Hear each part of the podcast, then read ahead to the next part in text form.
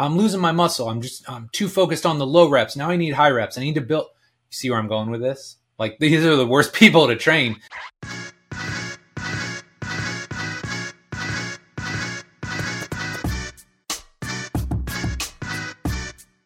Hello, and welcome to the Physical Preparation Podcast. I'm your host, Mike Robertson, and this is our October 2023 Q&A episode.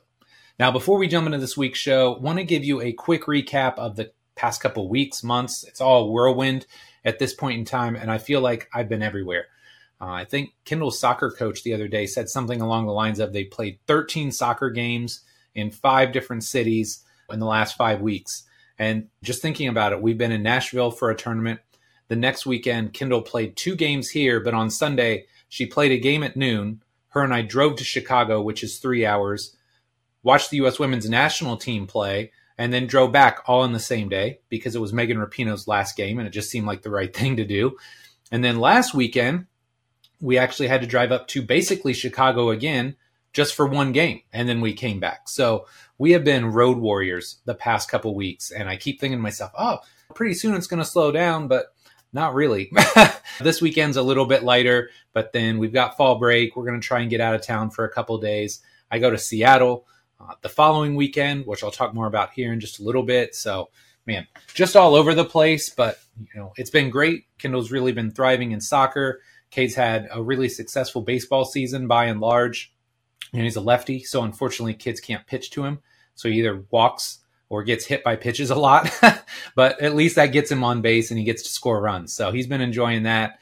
And we're also just trying to diversify him a little bit. We had him in a skills camp for volleyball for 2 months. Now we've got him in some tennis, just trying to diversify these kids' athletic or movement foundations. I feel like so many kids and so many parents are just laser focused these days. And while I get it, especially if you're competitive, you want your kid to be the best or give them the best chance for success. At the end of the day, I want my kids to enjoy sports. I want them to make new friends, and I want them to find ways that they enjoy moving their bodies so they'll do it for as long as possible. So kids are doing great. Along those same lines, this is mind-blowing, depending on how long you've listened to this show, but Cade, the one and only Cade, turns 10 this weekend, which is just astonishing to me. I can't believe it because we're looking back at these old pictures and videos we have of him when he's 1, 2, 3 years old and just such a cute little guy. And now he's a little man. He's 10 years old. So we got that coming up this weekend. And then I'm not even trying to think about this, but in February, Kendall's going to be 13. So we're going to have a teenager in the house. So lots going on the family front, but it's all been good. Definitely a shift just in life and in work the past couple of weeks. All my players are off and out the door these days. So they're in training camps or their seasons are starting. So trying to follow them, keep up with them as best I can. Just excited for them. And hopefully this year is a successful year because a lot of guys and girls are in different places. They're with different teams, different clubs, different countries. So really hoping that it's a successful year for all of them. And that's really kind of shifted my emphasis because when the summer's going, it is all about coaching, right? Like I get up, have breakfast, I'm out the door, and I'm coaching most of the morning. The afternoons, I do all this other stuff, whether it's the podcast, the videos, any type of consulting or mentoring that I do. But now that everybody's gone, it's a big shift because I only have a couple people that I'm working with regularly, and it's allowed me a lot of time to work on my program design mentorship. And if you've not heard about this, give me like 30 seconds to kind of give you the overview. But the mentorship was something that I created years ago. I think I started it 5 or 6 years ago now. And I really started it because I wanted to help people level up their program design skills. I feel like so many questions that I get revolve around programming. Like, how do I write a better fat loss program? Or how do I train this person that doesn't squat well? Or how do I improve this person's vertical jump? So I did it years ago, and I hadn't ran one in a while. So I thought, yeah, I'll just pull those slides back out and I'll run the little group. It'll be easy. Well, I start looking at those slides and I'm like embarrassed.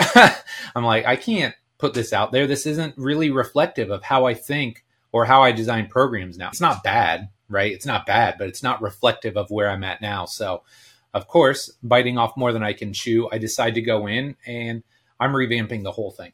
So literally from the studs up, I'm recreating every presentation, trying to rethink and better explain everything that I do these days, and just kind of give you the truest lens that I look through when it comes to writing programs. So it's been an awesome experience. It's incredibly hard, right? Like I carve out like an hour and 15 minutes every morning where I leave the house, I go to this little Starbucks that just opened by the gym, put my headphones on, and I just focus on that.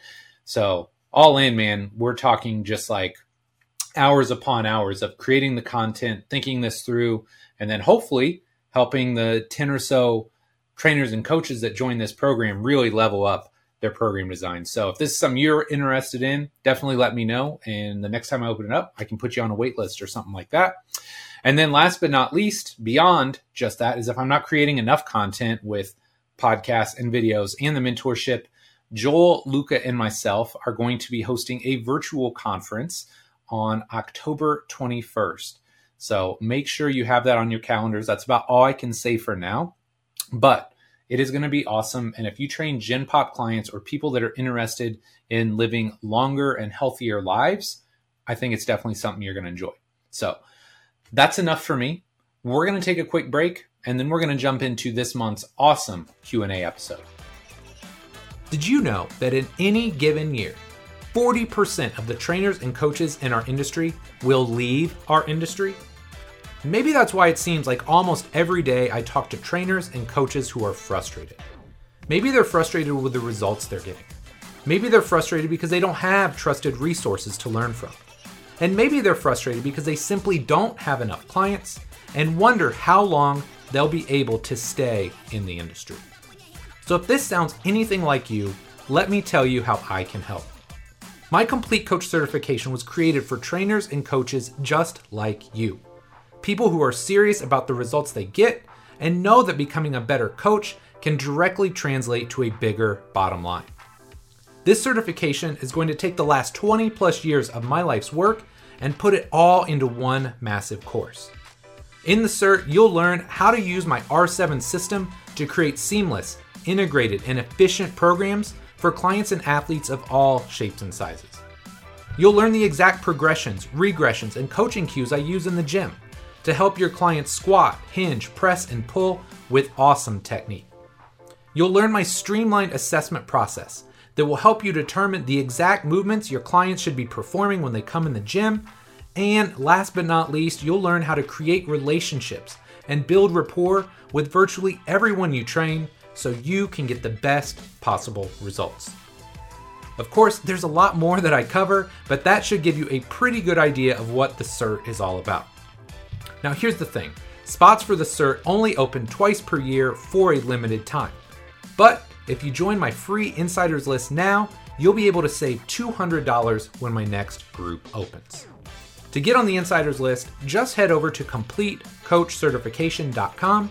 Again, that's CompleteCoachCertification.com, and then stay tuned for our launch emails very soon. Thank you so much for your support, and I hope you'll join us when the next Complete Coach Certification launches. Okay, let's do this. Starting off with a question from David. And I've got this awesome mix of questions this week because some of it's like high level, like really like deep stuff. And then there's some that are just kind of like quick hit, faster acting, lightning round type questions. So let's dive in. David wants to know, what reflections do you have after your 23rd year of coaching? And man, this is a deep question. I didn't know which direction I wanted to take it, but I use this as a reflection of how did my off-season training with my basketball players go this off-season? Because I think it's just a really clear time to say, okay, what went well? What do I need to improve on? And how am I going to make 2024's off-season even better?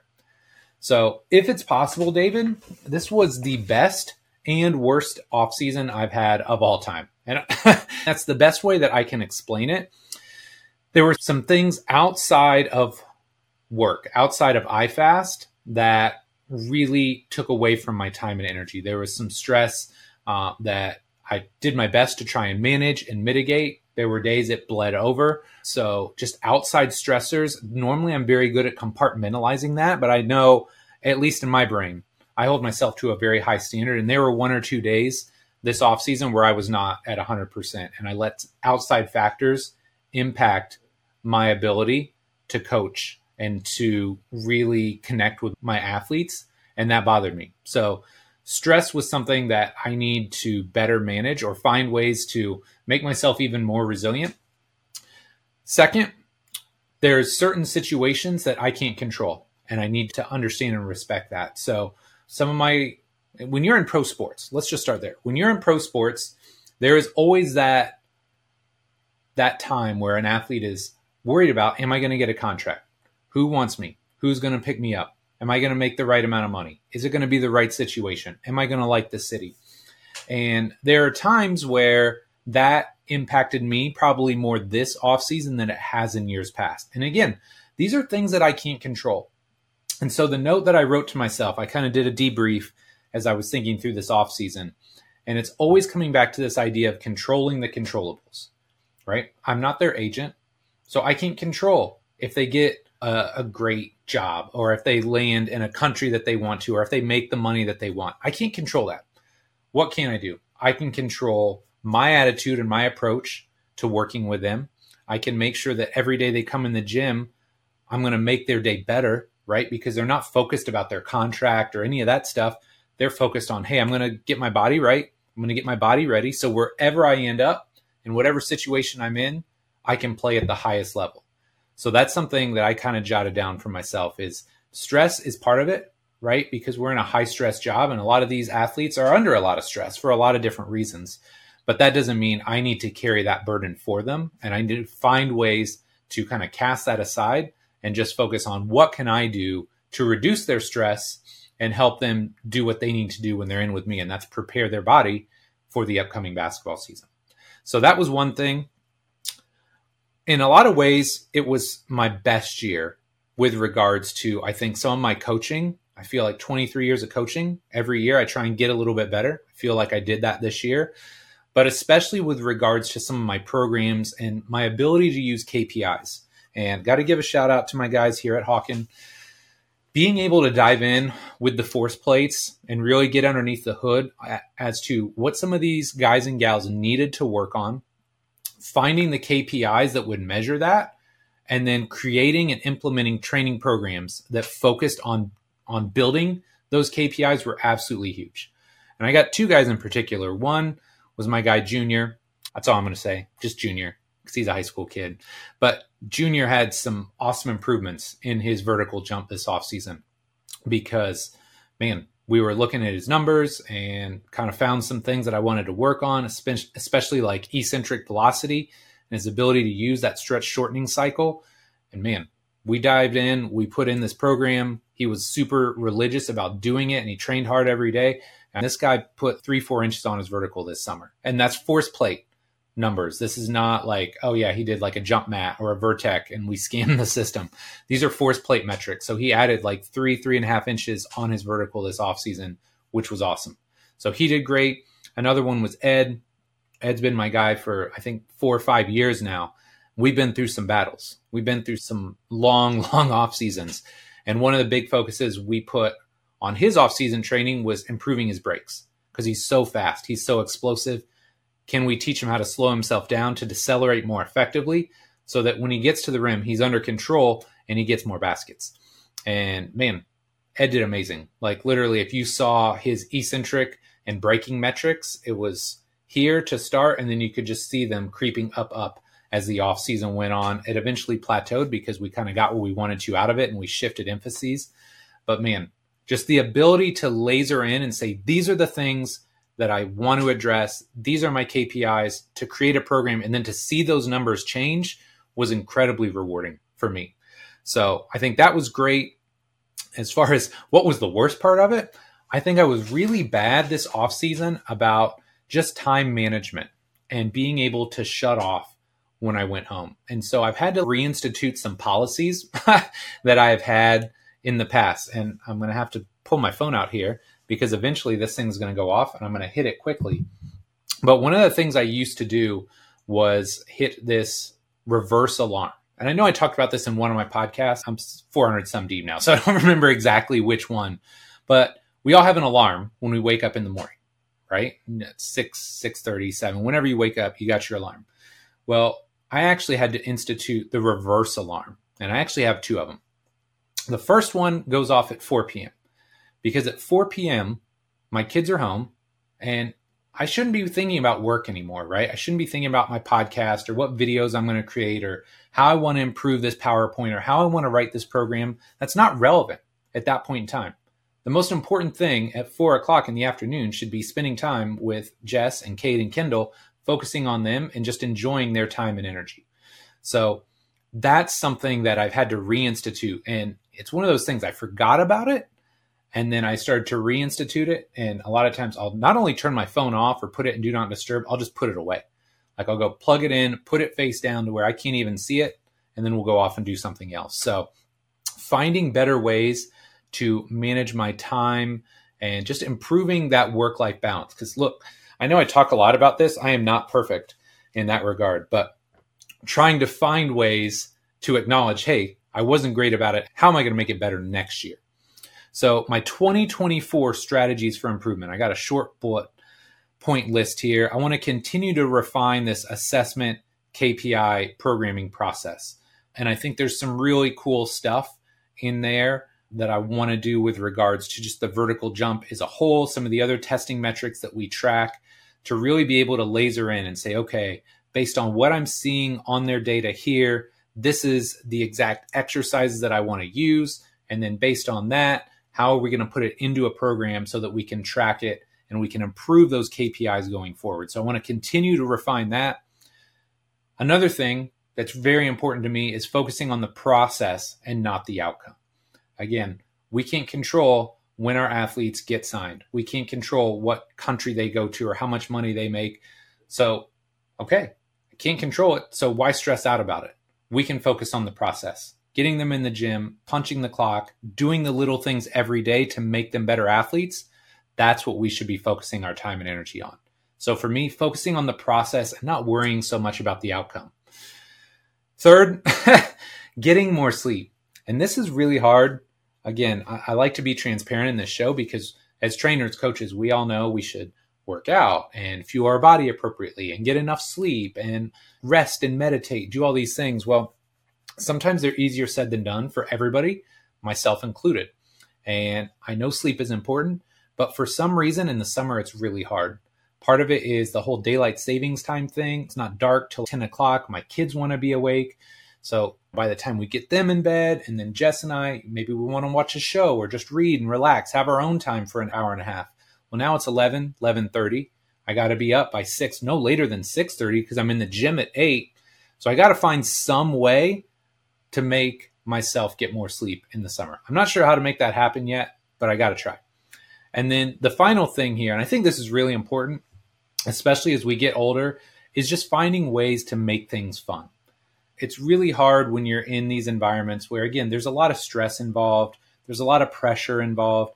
So you got to find ways to keep things fun and engaging. And I think that's something that I think was maybe lost a little bit this summer. I don't think I had as much fun as I normally do. And I need to find ways to infuse more fun back into the workouts, into the sessions, so that everybody wants to be in the gym, right?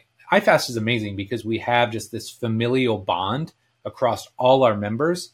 But for me, I really want to try and find a way to make sure it's fun and engaging more often than not when you come into the gym. So David, sorry, that was like a really long answer, but kind of like a deep dive into my evaluation of my off season and ways that I want to make next off season even better. So great question.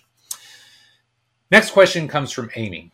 Amy would like to know, why did I change all of our Instagram accounts? And this is a great question. Part of it was like in, what's the movie? Oh my gosh. Why can I not think of it? The one with Tyler Durden. Oh my gosh. Fight Club. Okay. So in Fight Club, there's that one scene where they're just, the guy's going crazy and he beats the guy's face all up. And he said something like, I wanted to destroy something beautiful. Trust me, it was not that. It was nothing crazy like where I just decided, oh no, I'm going to blow everything up. Instead, I just had this very salient moment. Kara, who is a member of the gym, does a lot of stuff in social. And so as her and I were talking, it just got very clear to me, what is each of my brands or each of the like companies or segments that I represent? What do they mean to each individual person? Because if you follow me, if you follow Rob Train Systems, you might get basketball specific content. You might get trainer specific content. You might get pictures of my family and my kids. It's just all over the place. If you followed the gym, which at the time was just IndyFast, if you followed IndyFast, you might get random coaching content. You might get stuff about basketball players, random athletes. It's just all over the place. So I just kept coming back to, if I follow somebody, I want to know that I'm following the right person, right? Or that it's what I want to make sure I'm getting the content that I expect to see from each person.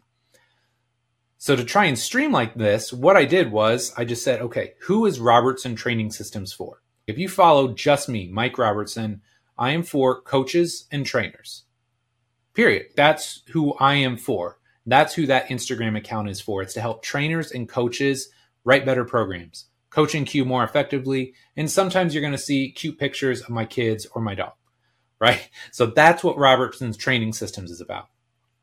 iFast Basketball, which is we took the iFast page and just put it under the brand of iFast Basketball.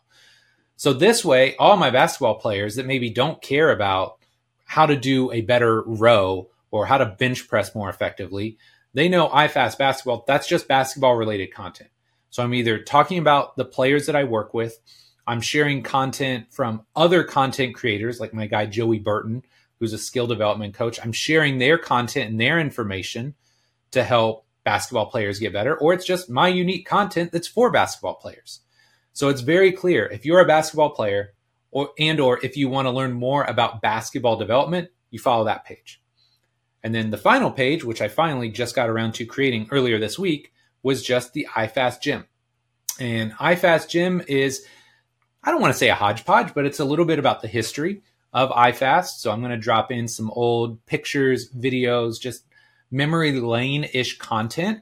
So people know, oh man, that gym's pretty awesome, right? Like I would love to be a part of that, but also talking to, hey, if you're in Indianapolis, we have amazing independent contractors that work out of here that can help you shed body fat, build muscle, become more athletic. So it's not only for the end user in that regard, but also kind of as a marketing tool, if you will, to other independent trainers and coaches, because look, you can go and try and open your own business. And that's what I did, right? Like I decided I'm going to open a gym. But look, I will tell you, I talk to so many people across our industry. It's getting harder and harder to open a small niche training focused business. It's hard, right? Not only from an ownership level, because not only do you have to, when you start off, be the trainer and coach and do all those tasks, you have to learn all the business tasks as well. Marketing, selling, operations, systemization. So you have that, but then if you actually want to scale and grow, you have to hire people. And trust me, I talk to gym owners across the country, basically across the globe, and everybody is saying the same thing. It's getting harder and harder to find high quality coaches that want to come in and just do really good work without trying to get paid an exorbitant amount of money, without ridiculous demands for what days they'll work, how much time off they're going to get. So that's, I really think as gym owners, this should be a part of your business in a lot of cases. If you want to go open your own gym, great. But if you want to run a business and you want to train and coach yourself, maybe the independent contractor model is something you need to be looking at. So regardless, that's why I created these three different Instagram platforms or accounts, just so everybody who follows each respective account knows exactly what's going to be showing up in their feed. So Amy, I hope that clarifies a bit. It's something that I've been working on for a while, and hopefully everybody who follows my content now will know, oh, I follow Mike, so I'm going to get great training content and pictures of cute kids and dogs. Okay, next up, we have a question from Coach Grimm, and I think most of these came from Instagram. So if you submitted a question, thank you very much. But Coach Grimm wants to know, how do you categorize movements like chops and lifts in R7? So I think he's kind of asking, like, where would I put them? And I think the great question here is, what is your intention? Bill always asks that. What's your intention? What do you want to get out of this? And I think based on your intention, you could put it in probably at least 4 different segments. So as I was thinking through this, you could put your chops and your lifts in R2, maybe as more of a dynamic reset. So you're really trying to cinch in that split stance posture, right? So it's a little bit more dynamic, or maybe you could just put somebody in a position and have them camp out and breathe there. But I could see it in R2 as a dynamic reset. I could see it in R3 as a patterning or prepping portion of the session, right? So just trying to get somebody locked in. Again, when you're using chops and lifts, you're primarily thinking about split stance activities or trying to lock in that split stance position. So I could see it in R3 as something where it's a little bit more active, dynamic. You're trying to like prime somebody and build them into that workout. I could see it in R4, right? Now, maybe not in the truest sense where a lot of people would do like chops and lifts with a cable machine, but as far as chops and lifts, we'll do chopping type throws where we're trying to maybe get somebody into or out of a cut. So it's a low momentum way to help somebody get into or out of a cut when you're using and throwing a medicine ball. So I could see it in R4, but I think the most obvious place and the place that I use chops and lifts the most are in R5. And when I'm using chops and lifts, it's generally as part of a superset. So let's say I've got that person that just struggles to get into their left hip. Maybe I'm going to have them do a chop where they're chopping into the cut or chopping over that left leg. And we do 8 to 10 there. And then we do some sort of offset split squat. So maybe the weight's in the right hand, right? The left leg's in front. And then we're working on that split squat. So we're trying to turn them into that left hip to really pattern and reinforce that. So lots of places you can place that, coach. Really, it depends on your rationale and your intention. I think for most people, R5 is the best place for it, but R2, R3, and R4 are all viable options as well. It really just comes down to what you want to get out of it. So great question, and I hope that helps. Next, we got a question from my guy, Troy, at Emotion Fitness. Troy wants to know, how far out do you program for general population clients knowing they have no deadline? And you're going to have to give me a second here. I need a drink. So, Troy, this is a great question. And general population clients can either be some of the best programs you write or some of the worst programs you write. And I think it really comes down to your ability to rein people in and help them focus for extended periods of time. So I'll give you an example. When I write my RTS annual program, I generally plan in 3-month blocks. So the first 3 months of the year are very focused on mobility, restoring movement capacity, and building work capacity, or just building their aerobic engine. So we've kind of got a 3-month block there of just setting the foundation.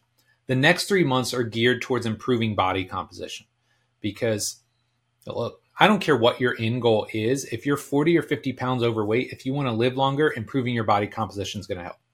So I feel like a lot of clients want to dial that in, and it's also timely, right? When you start thinking about April, May, June, that's when most people are starting to think about, oh, I'm going to be in cutoffs or tank tops, or I got to wear shorts, or I have to be in a swimsuit.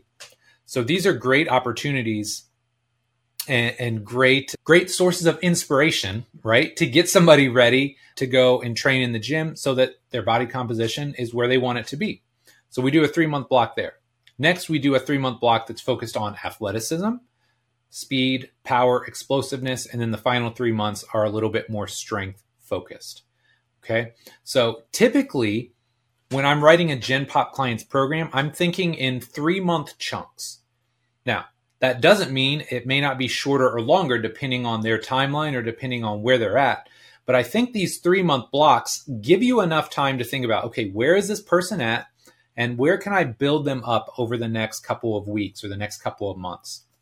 If you don't think in those types of terms, or if you've got that super squirrely client, right? We've all had this person where, you know, month one, oh yeah, it's leaning season, bro. Let's get lean. And okay, we're going to get lean, and you write them that program. And the next month they're like, yo, like I'm getting a little bit leaner, but I'm losing all my strength. We got to get strong. Okay. So now you're on the strength program. You're on 531 or you're on conjugate. Oh no. Okay. But now I'm losing my muscle. I'm too focused on the low reps. Now I need high reps. I need to build. You see where I'm going with this? Like these are the worst people to train because every month their goals and their aspirations are bouncing all over the place. So I generally try and think in 3-month blocks, and I try and get people to commit to that because then it makes their programming that much easier. This is why writing programs for athletes is incredibly easy, because there's a very dedicated start time. There's an end time. There's specific goals and KPIs you want to hit over the course of their off season. So try and make them more like athletes. Even though they don't have a dedicated deadline, put some artificial deadlines in there if you can. And again, this is where you can use your own KPIs. So a couple of things that I've used in the past, body comp's easy, right? And regardless of what you think about it, whether it's getting on a scale, inches lost, checking body fat, that's one set of KPIs, right? If you just want to track somebody's body comp. Another one could be something like their HRV. So, hey, you want to live longer. You're talking about longevity and being able to do stuff with your kids. Let's see how big of an improvement we can drive in your HRV over this 3-month period. Hey, you want to get stronger. Let's test your squat, bench, and deadlift. Now let's train for 3 months. Where's your squat, bench, and deadlift at? So I think giving some of these artificial deadlines, but tethering them to goals that are important or impactful to them can be really valuable. So that's the way I generally set up these types of Gen Pop workouts. It may not work for everybody, but I find the people that I've worked with that are the most successful Gen Pop clients are either training for some sort of sport recreationally, right? Like they play tennis or golf or pickleball or something on their own, or they're these people that are, they have the ability to lock in and focus on a singular goal for at least 3 months at a time. So Troy, I really hope that helps you out. Again, I think 3-month blocks is a great place to start, and it gives you that wiggle room to really see some positive changes. And if something's just not working, you can scrap it and start over. But I think 3-month blocks work really well.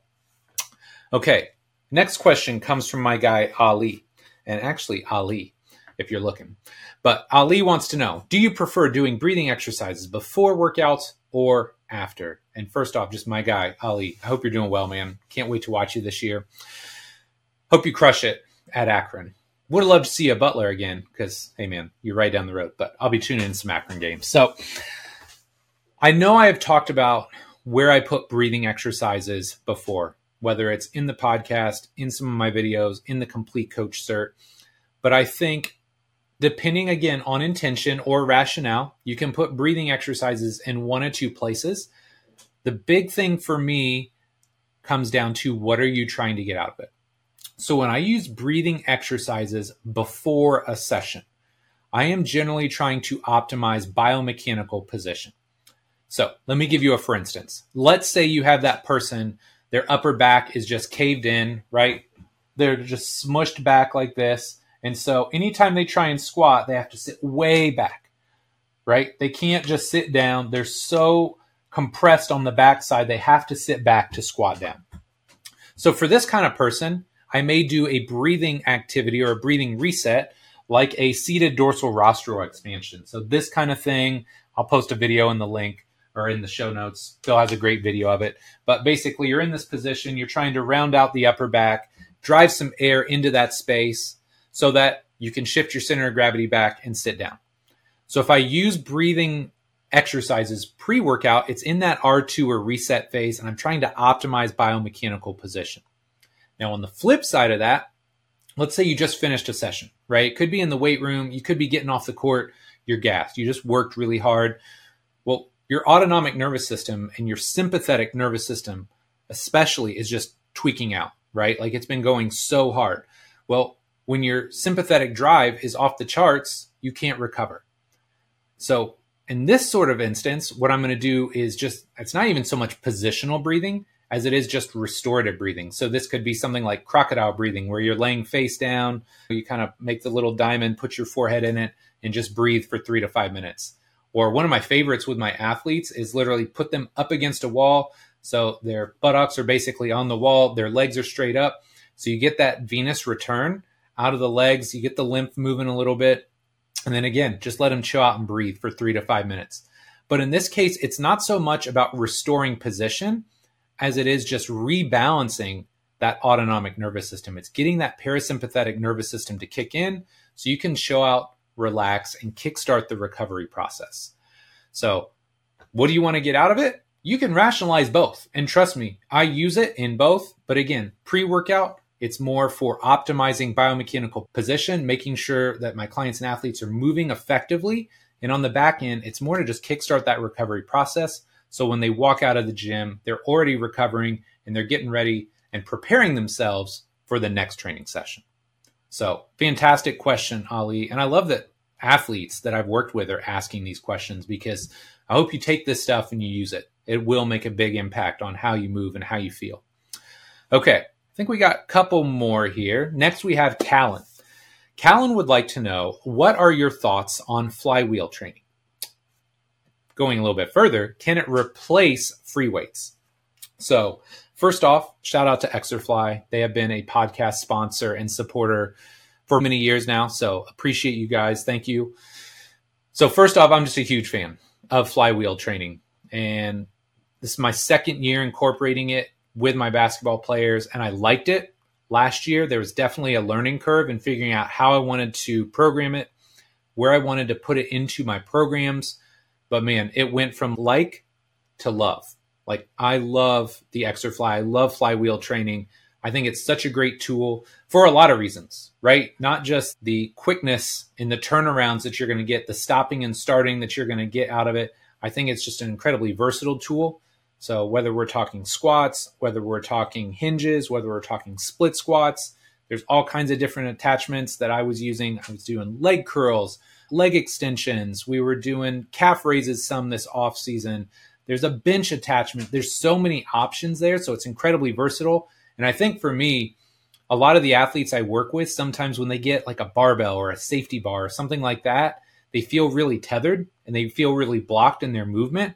And I feel like a flywheel is just this really organic way of training that most athletes resonate with at a very high level. So can't say enough good things about it. Now, with that being said, does it replace free weights? I don't think so. Like, I'm not ready to move to where I like just do flywheel training, because I still think there's a lot of benefit, especially early in the off season. I think there's a lot of benefit to some of the heavier strength training, especially the connective tissue development, the ability to really control tempo. I do a lot of tempo training, like slow and controlled type stuff early in the off season for connective tissue development, restoring movement patterns. So I think there's still a lot of benefit to just your standard free weight strength training programs, but it's not so much about picking one or the other. I think it's a better way to think about it is to figure out, where should this fit into my program? And where do I place it in my off-season program? Because one of the mistakes, if I want to call it that, one of the learning opportunities I had last off-season was I really kind of saved it for the very end of the off-season. And I think in some instances that was great, because I kind of paired up, okay, they're going hard on the court. Now we're doing this aggressive start and stop in the gym. So we kind of married the two. But then I had Alex Natera on my podcast, and Alex is a pretty smart dude. And he's, I actually love it early in the off-season as a preparatory tool. I was like, oh yeah, I like that, because that resonates even more strongly with me. Because one of the things that I like to think about is, as physical preparation coaches, one of our jobs is to always kind of be a step ahead of where our athletes are at in their off-season process. So here's what I mean by that. When a basketball player comes off a season, right? The first thing they do when they get back on the court, they're not playing fives, right? They're not playing aggressive. A lot of times what they're going to do that first month, they're just going to get shots up. They're going to move around. They're going to knock the rust off.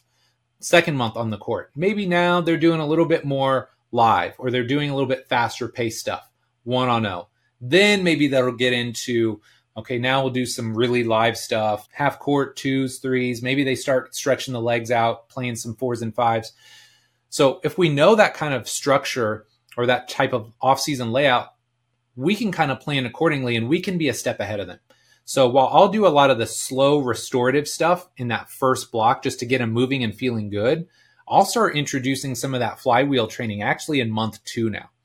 And I feel like that made a big difference, because now sometimes you would see some of these aches, pains, and boo-boos the first month or 2 that they're really going hard on the court again. Like, my knees or my Achilles kind of hurts.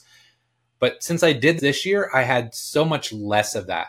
And Maybe the guys and girls are just taking better care of their bodies. I don't know. Maybe the rest of the programming was better. Again, you don't know. But I feel like this was something that I changed or altered this offseason, and I feel like it made a big impact. The last thing I would leave you with, Callan, is what are your KPIs telling you? So again, coming back to some of the athletes that I work with, some of them were pretty force deficient, and especially like eccentric force deficient. So you can train force eccentrically on a flywheel, probably even better if you have one of the ones that has like the overspeed or the motor that really ramps it up. But some of that eccentric force development, the slow stuff and heavy stuff, is still done really well with just an old school barbell or safety squat bar or trap bar. So I'm not ready to say no free weights yet, but I will say I'm trying to find that best ratio between free weights and flywheel training to create like the ultimate athlete. Not there yet, but man, we're getting there. We're getting there. I feel like we had a really successful offseason, and I'm excited to see how everybody responds and how they tolerate their training loads this year. So great question, Callan. I hope that helped. Okay, two more. Now this next one is really long. I wanted to paraphrase it first. This is from Gary, and Gary wanted to know, how do you address a coach and give them constructive criticism? But I don't think that really gives you the context necessary.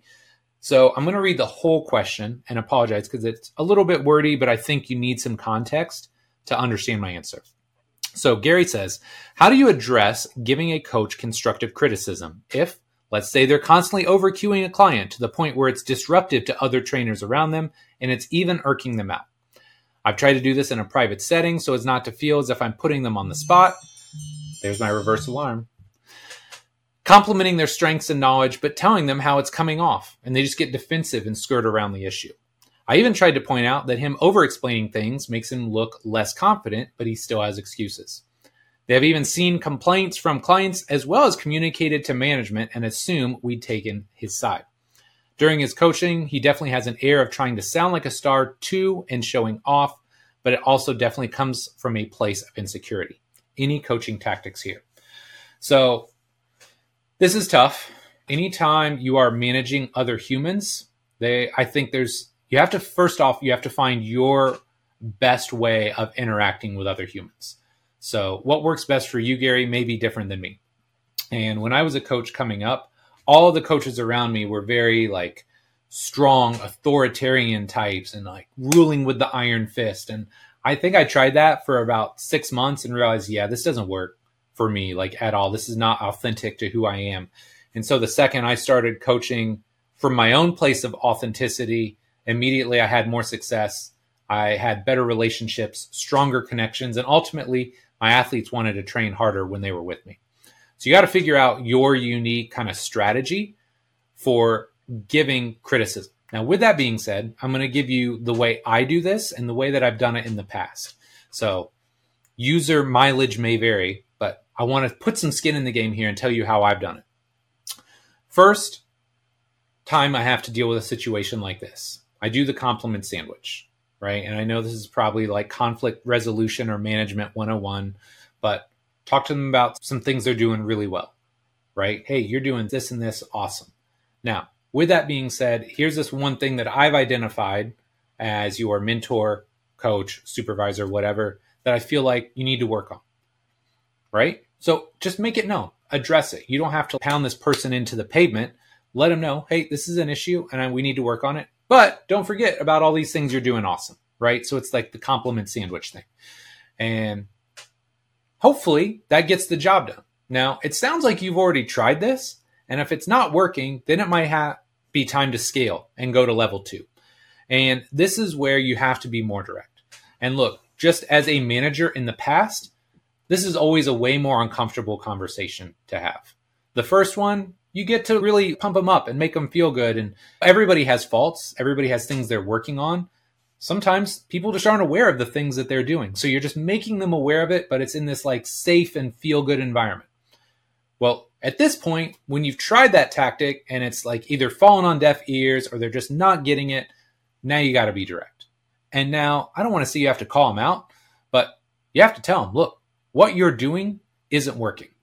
Here's what you're doing and how it comes across to your clients or to the other staff members, and you got to fix it. like enough of like the feel good rah-rah type stuff, because I'm assuming you're this person's supervisor in some way, shape, or form. You got to let them know, look, this isn't working. Like, here are specific instances. And I think the more you can take emotion out of it and just make it objective. Hey, look, you thought you were being funny, or you thought you were doing this. Here's how this trainer interpreted it. Here's how this client interpreted it. And so just drawing that contrast between what they think they're doing and how people are actually looking at them, or how these people actually view them and their behavior, you have to create that contrast, because they may just not understand, right? Like the soft and feel good type stuff didn't work. So now you have to let them know, hey, look, this isn't working. Here are specific instances where you didn't get the desired response. Fix your behavior. Worst case scenario, you got to go to level 3. And that's generally how I do things and how I've done things in the past. It's kind of a 3 strikes, you're out. It's kind of like baseball. But worst case scenario, you got to let them go. And I will say this, Mark Fisher and I talked about this. I feel like I've talked about this on a couple podcasts now. It's never fun letting somebody go, but it's almost always the right thing to do. Like, it's very rare that somebody just first try, oh, nope, you're gone. You're out of here.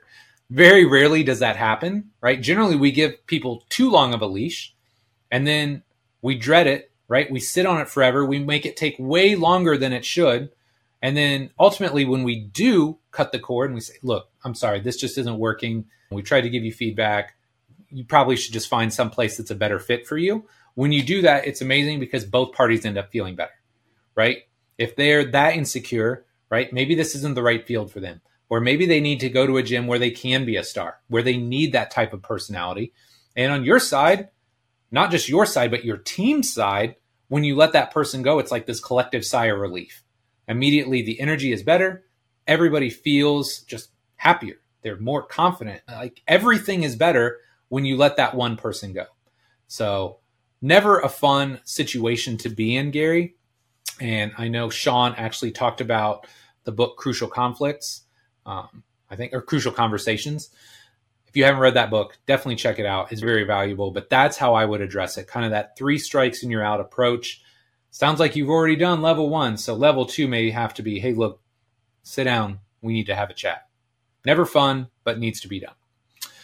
Okay. Couple final questions here. My guy, Justin Ware of Ball State Powerlifting Lore, wants to know, have you watched any Harry Mack videos yet? Now, I like YouTube, like in the sense that I'll watch random videos about things I'm interested in. I create content for it, but it's not my thing, right? I don't spend a ton of time on there. So I had no clue who Harry Mack was, but my guy, Justin, who I've known since I was like 22 years old, was like, you got to check this guy out. And I will say this. Yes, Justin, I have watched some of his videos. Yes, he is dope. I am not sure how he does it. So if you haven't watched this guy, literally, he just... I don't know if he calls people or what he does. If he finds these random people that call into his show, they give him, or he gives them 3 words, right? So squirrel, nutcracker, and mocha latte. And he will find a way to freestyle rap these words into something right off the top of his head. And it actually makes sense. And it's actually generally pretty darn good. So yes, he's impressive. Also, Justin, thank you, because now anytime I go on YouTube, I'm getting fed Harry Mack videos, even though I'm not a subscriber. So appreciate that, my guy, and hope you're doing well. We need to get together soon. So hit me up when you hear this. Last but not least, this question comes from, I think it's just late. Got a Kobe and Jordan on like little profile pic on his IG. So respect to that.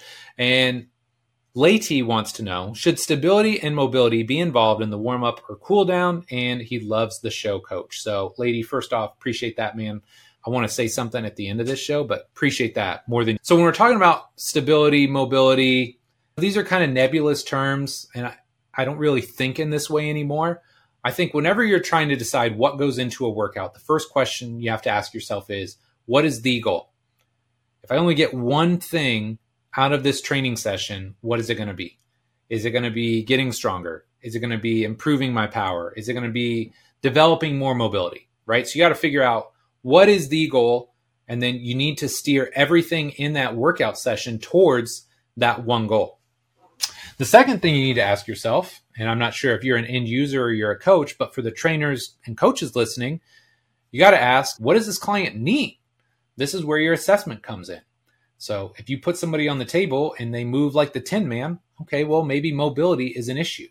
If they're an athlete and they're super bendy and they got all the motion that they need, but they got like a credit card vertical, okay, well, they need something else, right? They need power and explosiveness.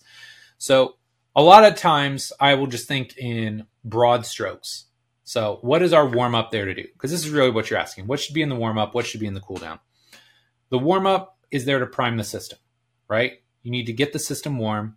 You need to progress into, or you need to work them into progressively larger ranges of motion, right? So you can expose them to whatever range of motion they currently have access to, and you need to develop and pattern movements.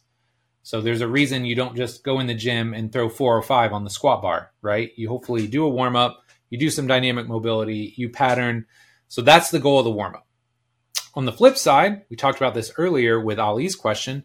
The cool down is all about kickstarting the recovery process and chilling out. So if doing some mobility drills or some flows, breathing exercises, whatever works for you to help you chill out and relax at the end of a session, if that works for you, then by all means do that. So lady, I'm not sure I gave you a great answer here. If you got a more specific question and you can drop it to me, I would love to answer that next month. But again, I just try and think broad strokes. What is the goal? What does the client need?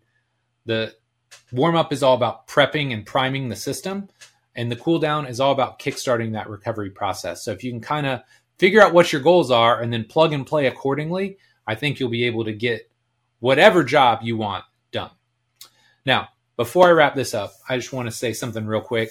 This has been top of mind, and I talked about stress a little bit earlier on, but for a lot of reasons, this was a stressful 2 to 3 month period for me, for my athletes. Haven't felt like myself 100%, but the last couple of weeks, just the outpouring of support that I've gotten from people like you, whether it's been via YouTube comments, whether it's been people commenting on the show, personal messages, direct messages, emails, man, I read all of those and man, I love and appreciate you guys so much. Again, everybody has ups and downs, right? I feel like, I don't want to say dark days because that sounds really like gloomy and doomy and sad, but man, there were just some rough stretches the past 3 to 4 months. And I feel like I'm coming out on the back end of that. I feel like I'm more focused. I'm more clear than I have been in probably years. And man, just ready to world domination, right? World domination is always the goal.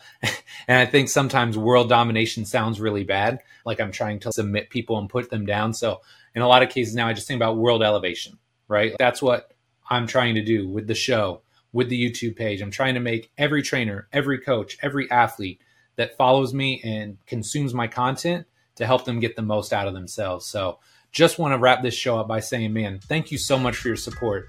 Truly love and appreciate you. And we'll be back next week with our next episode. Take care.